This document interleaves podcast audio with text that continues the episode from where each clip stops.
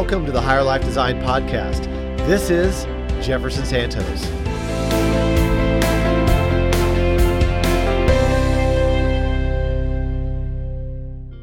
Hi, Jefferson Santos here, seven figure entrepreneur, author of the book Higher Life Design. And today I want to talk to you about something that's literally impacted me and affected me for many, many years, many, many years.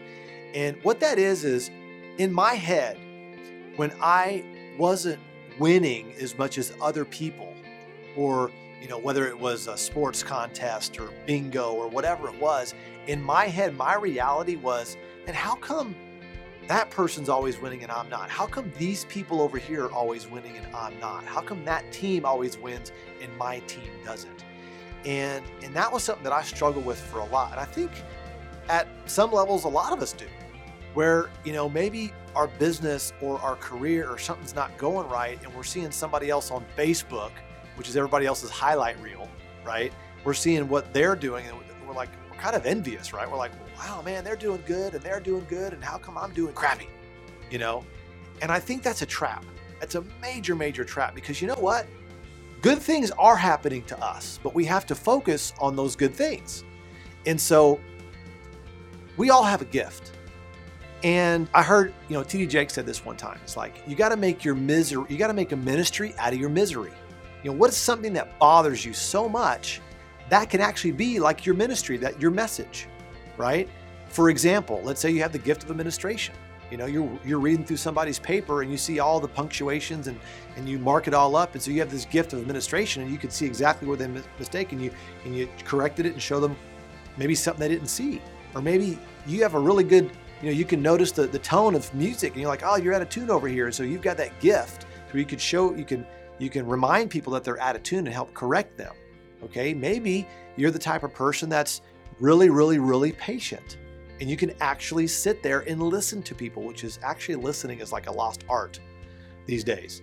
Um, we all have gifts. The question is, what gift do you have that maybe you're not letting the world know about? What gift do you have that you're not really exercising? Because we all know that if you don't use it, you lose it. And I think that a lot, a lot of the reasons why I was uh, kind of in a little mini depression or kind of focused or in my little pity party is because I wasn't focusing on my gift or what I could do. And I think one of my gifts was being able to um, learn something and teach it. I love to teach. I love to do that. And um, I remember that you know, when I see people uh, uh, present something, uh, you know, maybe people in my business or whatever, I like to be able to encourage them and show them how else they could present it too, which they, certain, things they didn't even see that they could even present it in a certain way. And that's, I guess, my gift is seeing the way how messaging is created or how communication or how I'm supposed to communicate a message. And so that, and that's just me. But we all have gifts. And, and once again, my, I'm back to you about the question is what gifts do you have? Because we all have gifts. And you might be sitting there right now going, well, Jefferson, I don't have any gifts right now. Because you're probably focused on you not having gifts.